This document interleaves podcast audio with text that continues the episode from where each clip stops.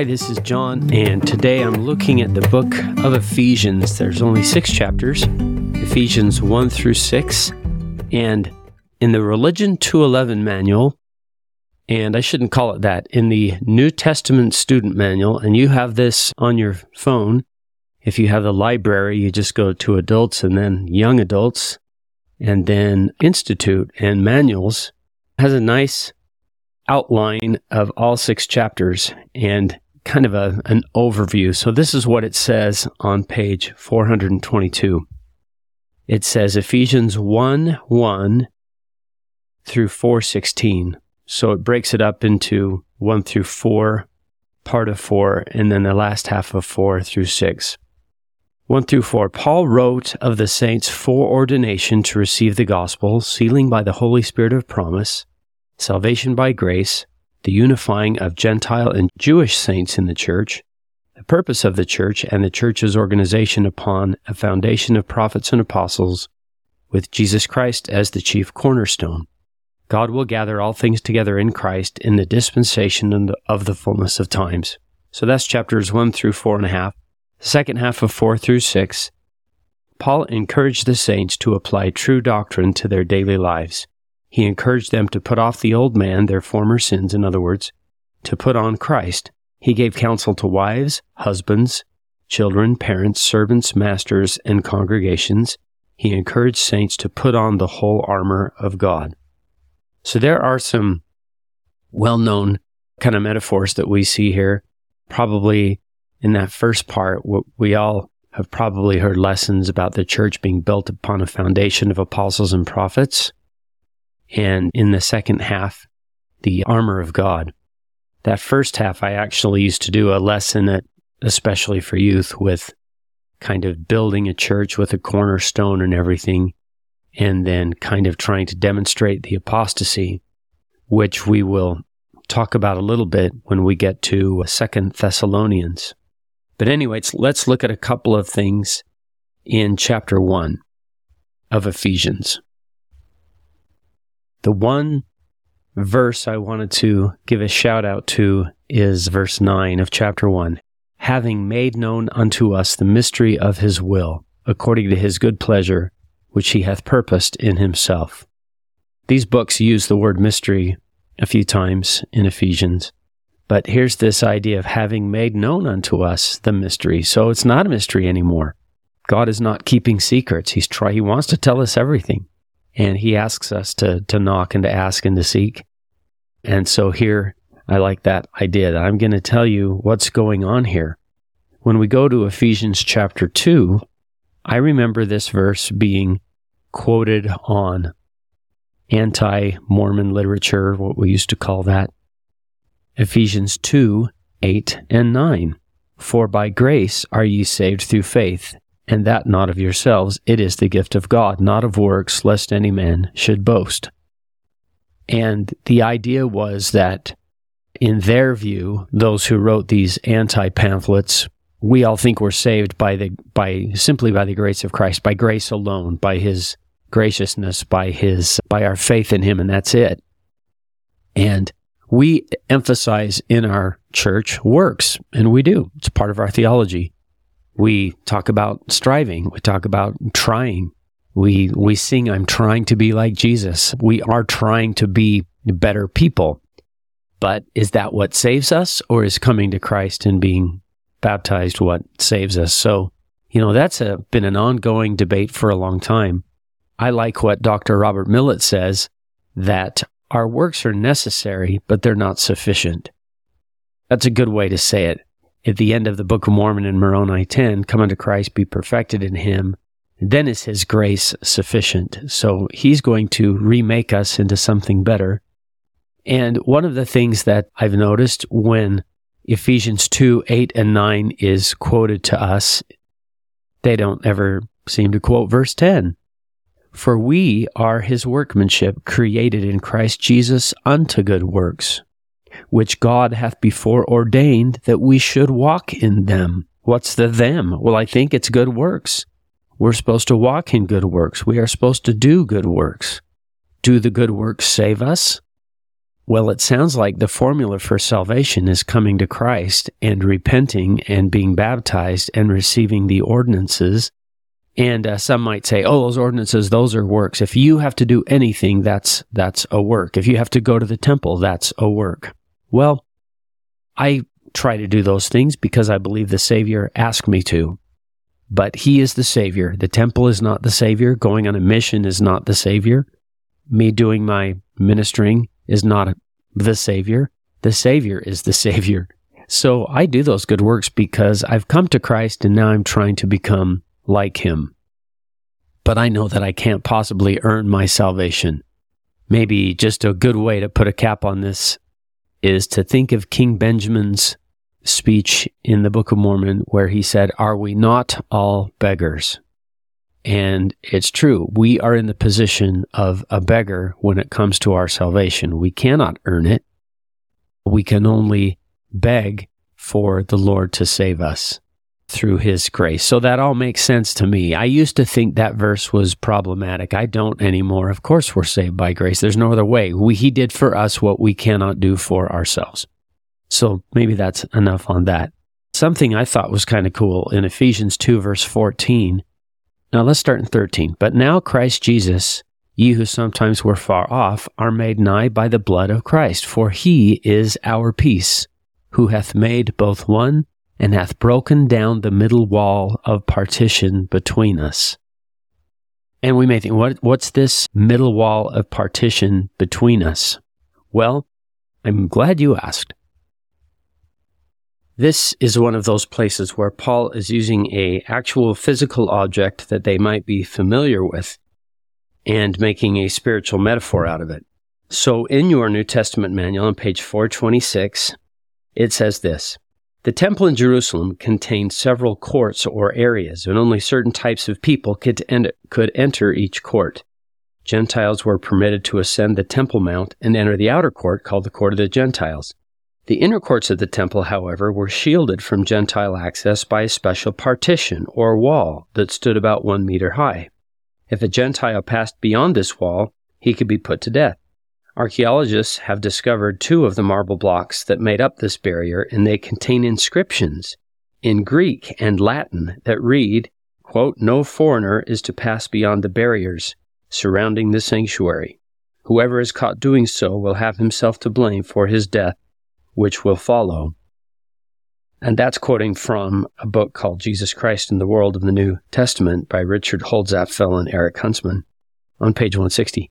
Anyway, continuing, in Ephesians 2 12 through 19, Paul spoke about the wall of partition, meaning the spiritual barrier that separated Jews from Gentiles and also separated Gentiles from God. These and all other barriers were removed by the atonement of Jesus Christ. Gentiles who accepted the gospel were no longer to be regarded as aliens, strangers, and foreigners. They were now the household of God, part of God's covenant people. By accepting the gospel of Jesus Christ through faith, repentance, baptism, and the gift of the Holy Ghost, both Jewish and Gentile members of the church had access to God. So doesn't that make much more sense? Or, or I, I love it when you can find something like that that is a physical thing he hath broken down the middle wall of partition between us. And there literally was a middle wall like that. Now, when we go to 3, Ephesians chapter 3, verse 17 through 19, I got kind of excited about this. Years ago, I wrote a talk called Weed Your Brain, Grow Your Testimony. And it just kind of used Jesus' agricultural metaphor of the soil, the four different types of soil in Matthew 13. And I noticed that Jesus is talking about our personal heart, where our heart is. Is it, is it full of thorns? Is it shallow? Is it good soil or is it really hard by the wayside soil? And once the soil is prepared, then we can look at Alma's seed in Alma 32 and 33. Alma also speaks of that seed needing time to grow roots and being nourished. And that I call Alma's season in Alma 30, 32 and 33. I refer to f- the fertilizer that Alma recommends as FDP. He calls it faith, diligence, and patience to grow roots. And then Alma says, if you don't nourish this tree, you will never partake, or this seed, you'll never partake of the fruit of the tree of life. So, Brother By the Way's opinion is these are all part of the same metaphor soil, seed, season, and supper, the tree of life, 1 Nephi 8. What I noticed one day was that Paul has all of these soil, seed, season, and supper in Ephesians chapter 3. That Christ may dwell in your hearts. Okay, Christ is the seed that Alma refers to. By faith, that ye being rooted and grounded in love, that's the season, takes time to get rooted, may be able to comprehend with all the saints what is the breadth and length and depth and height, and to know the love of Christ, which passeth knowledge, that ye might be filled with all the fullness of God. Now, for me, that's it's kind of nerdy, but I thought that's really cool because all of them are in there. The love of Christ is how Nephi referred to the fruit. This is the love of God. How Nephi referred to the fruit of the tree of life. So you have to be rooted, you have to be grounded, you have to have Christ dwell in your heart. Seed, soil, season, and supper are all there. And I just kind of like stuff like that. Okay, if we continue, there's a note. I want to go to Ephesians chapter 5 for a second. In Ephesians chapter 5, verse 3, it says, But fornication and all uncleanness or covetousness, let it be not once named among you as becometh saints. Now, saints, as we know, are supposed to be sanctified. That's what saints mean. We become sanctified. So he goes on to talk about filthiness, foolish talking, nor jesting, uh, no whoremonger, nor unclean person, nor covetous man who is an idolater hath any inheritance in the kingdom of Christ and God. So I have in my margin, there was a philosopher named Heraclitus, H E R A C L I T U S. He was known as the weeping philosopher. Um, he said once that no one could live in Ephesus and not weep over its immorality. So we can read that and we can see why he would write that. I don't know if you remember back in the book of Acts when Paul went to Ephesus and he kind of was bad for for the making little statues business and Diana of the Ephesians they they all went into the big theater there which held a couple, uh, like 22,000 people and chanted for two hours, Great is Diana of the Ephesians. And a lot of immorality went on there. And so even this philosopher in an extra biblical source outside the Bible is like, yeah, you couldn't go to Ephesus and not weep over its immorality. So Paul is going to ask the saints not to be that way, but to be the children of light, as he says in verse 8, which is such a wonderful phrase. Now are ye light in the Lord, walk as the children of light. And when we have light, we see where we're going better. Now, the last thing I wanted to touch on is the armor of God. This armor of God that's mentioned in Ephesians 6 is also mentioned in Isaiah. I think Paul knew that and was bringing out some little bit of Isaiah to that. And also Let's see, that's Isaiah 59, where it's spoken of. But one of the things that I wanted to comment on was President Harold B. Lee. He spoke a lot about virtue. Verse 14 says, Stand therefore, having your loins girt about with truth. And when we think about the world today and the untruth about family, gender, sexual purity, this metaphor really works. Uh, girt your loins with truth. So let me quote President Harold B. Lee. Truth is to be the substance of which the girdle about your loins is to be formed if your virtue and vital strength are to be safeguarded. How can truth protect you from one of the deadliest of all evils, unchastity? Remember that the Lord tells us that truth is knowledge. Quote, knowledge of things as they are, as they and as they were, and as they are to come. Section 93, verse 24 of the Doctrine and Covenants. Those who make themselves worthy and enter into the new and everlasting covenant of marriage in the temple for time and all eternity will be laying the first cornerstone for an eternal family home in the celestial kingdom, which will be forever. Their reward is to have glory added upon their heads forever and ever.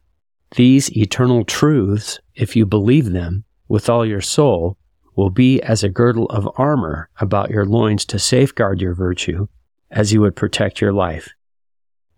But if you allow the vain theories of men to cause you to doubt your relationship to God, the purpose of marriage, the divine purpose of marriage, and your future prospects for eternity, you are being victimized by the master of lies because all such is contrary to truth, which saves you from these perils. Now, what's kind of amazing about that, that is from October 1962 improvement era. So I think prophets knew and saw coming, and perhaps it's always been an issue of untruth about chastity and how we how we use our bodies and what we are supposed to do and supposed to become. And as as uh, Alma might say, as he did say to his son Shiblon, bridle all your passions, that ye may be filled with love. Now, I did want to make mention of one of the phrases that in our modern world, people don't like the word submit very much. In Ephesians 5:22, wives, submit yourselves unto your own husbands as unto the Lord.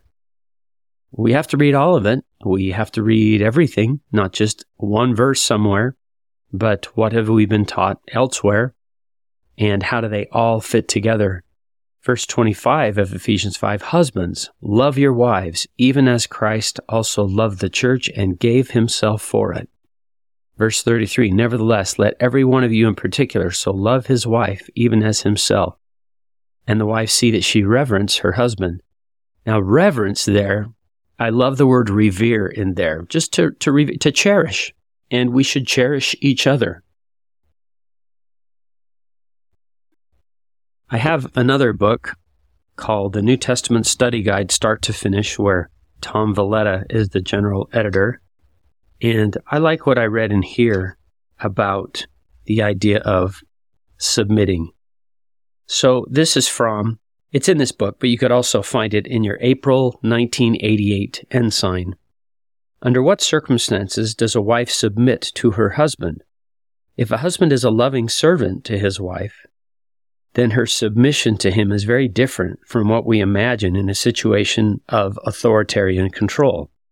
A wife would only submit to the kind of righteous leadership exemplified through complete service and sacrifice. In fact, this is not submission at all, as we understand the term today, but instead an intimate trusting relationship that has at its base love, reason, discussion, and respect. Once again, that's from the I Have a Question in the April 1988 Ensign, the article written by Dennis L. Lithgow. So, when we see that word, we kind of bristle at that word unless we understand what's really going on. And remember, too, it's talking about how Christ loved the church and gave himself for it. And we should love our wives as Christ loved the church, and wives should love or reverence or cherish their husbands. And proclamation on the family helps with with all of that and putting these things all together so we understand them. Well, I hope that's helpful today, looking at the book of Ephesians. Thank you for listening. We'll talk to you next time.